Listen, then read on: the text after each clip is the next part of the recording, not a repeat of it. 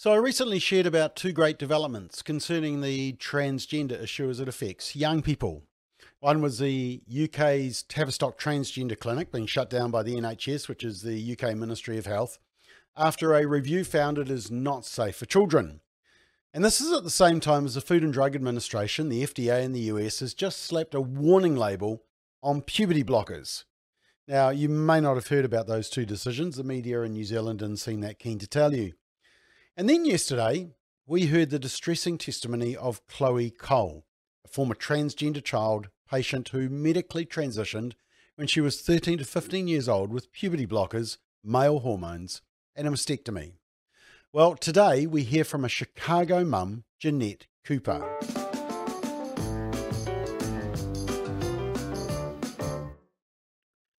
Well, Jeannette Cooper is a former teacher and now a PhD candidate in education at DePaul University, and she never imagined she'd lose custody of her child. The 44 year old lifelong educator always considered herself a loving and responsible mother to her daughter Sophia. But when at age 12 Sophia suddenly claimed to be transgender, Jeannette was skeptical. Sophia had never exhibited signs of gender dysphoria. In fact, Sophia exhibited many more traditionally feminine behaviours and preferences than Jeannette, the mum, ever had. And to Jeannette, it didn't make sense. But Sophia insisted not only that she was trans, but that she was unsafe around Jeannette. And what followed was a disturbing series of court proceedings and therapy sessions in which Jeannette's ex husband, lawyers, therapists, and other individuals and institutions supposedly concerned with Sophia's best interests worked to erode the mum's, Jeannette's, most basic parenting rights. Oh, and another red flag Sophia's new stepmother is a licensed psychotherapist. Well, nearly three years later, Jeannette can't even visit with the daughter she loves. She lives less than 10 minutes away, but can only communicate with Sophia by mail all because she insists that Sophia is a girl. Now, before I share the video of her testimony, which the Independent Women's Forum in the US has produced, I know what some of you might be thinking. Oh, the mum is a Christian. She's a right wing fundamentalist. She's probably, you know, married and under the thumb of her misogynist husband. Bet she voted for Trump. Uh, no, not quite. In fact, Jeannette shaves half her hair, but not her legs, often doesn't wear bras, purchases clothing regardless of whether they're sold in the men's or women's departments. She jokes that if you subscribe to traditional gender stereotypes, she's the one who people would think is transgender. But that's precisely how Jeannette raised her daughter, outside the confines of traditional sex stereotypes. And Jeannette doesn't care for political labels, but she considers herself a radical feminist and has voted Democrat in every election since she was 18.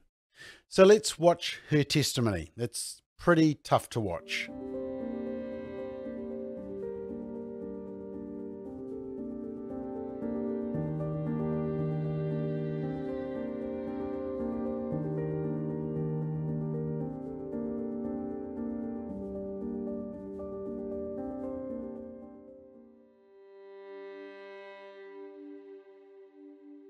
Usually Child Protective Services has a definition of what it means to be unsafe, to either be abused or neglected. There was no evidence that I had done anything like that. When they temporarily kept her with her dad for a period, I was fine with that. I thought that's what they should do. That's the responsibility of the court to investigate if a child is saying that they feel unsafe. So they did a seven month investigation. I had psychological testing, so did my ex husband, hours and hours of interviews.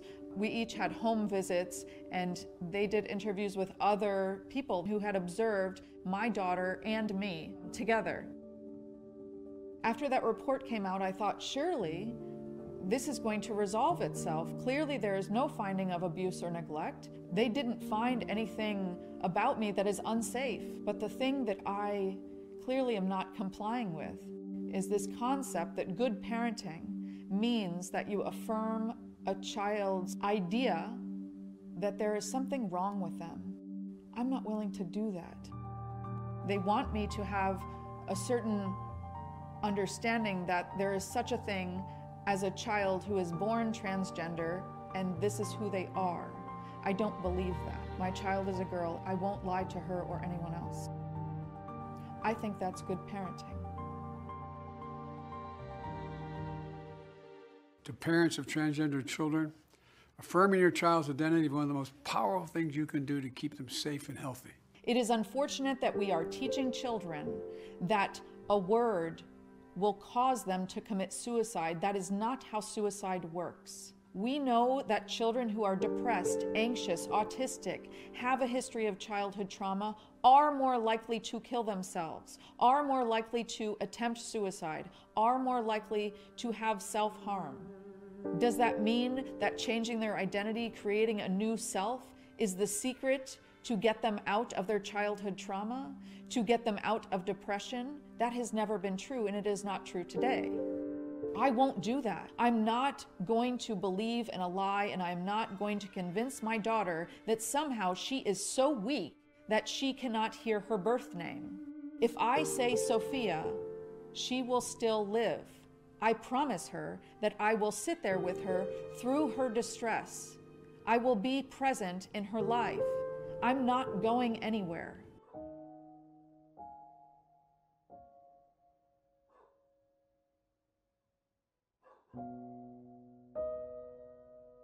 The final agreement that I have signed, yes, I suppose I agreed to it.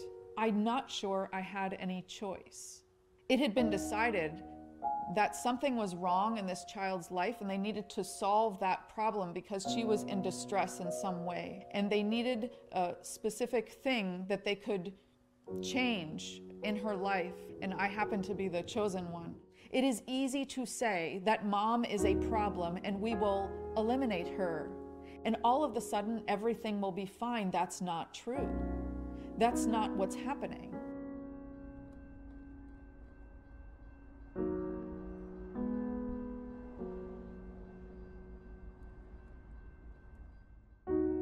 The process by which she was removed and it was solidified that she would not be in my presence, that I would not have contact with her, is damage to her. It is a trauma to her. In no way should family court separate children from their biological parents without any evidence of abuse or neglect. That is wrong. It shouldn't be happening to me. It shouldn't be happening to any parent. It definitely should not have happened to my child. She is the greatest victim in this entire thing. My daughter did a normal adolescent thing. She tried something, but there were no guardrails. Nothing stopped her. I'm not mad at my daughter. I'm not disappointed in her. I'm disappointed in the adults that have failed to protect her.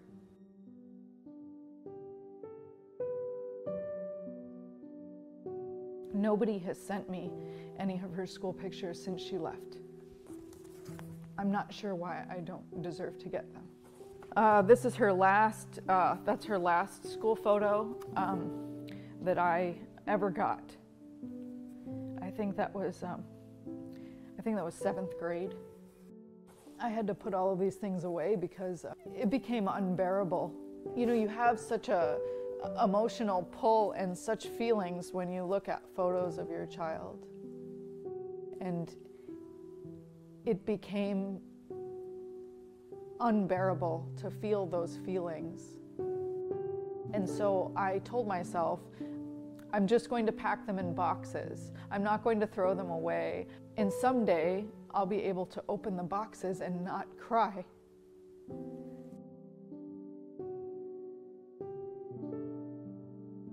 I see that my child is at sea in a boat. She is struggling. She is in kind of tumultuous seas. I know that. I have seen that. And what I have been told is to follow her lead, to follow her in this journey. I am not willing to do that. I don't think that is good parenting. It's my responsibility not to hook my boat to hers. It is my responsibility to be a lighthouse, to be something stable that she can see, some guide that she has that will always be there, that is consistent. I still do that today, even though I have no custody of her. I have no medical decision making, no educational decision making, and no way to communicate with her other than by mail. I don't have her phone number. I know where she lives, but I'm not allowed to go there.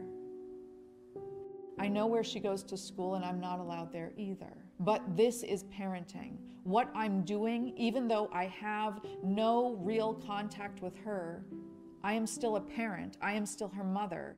I am still parenting now.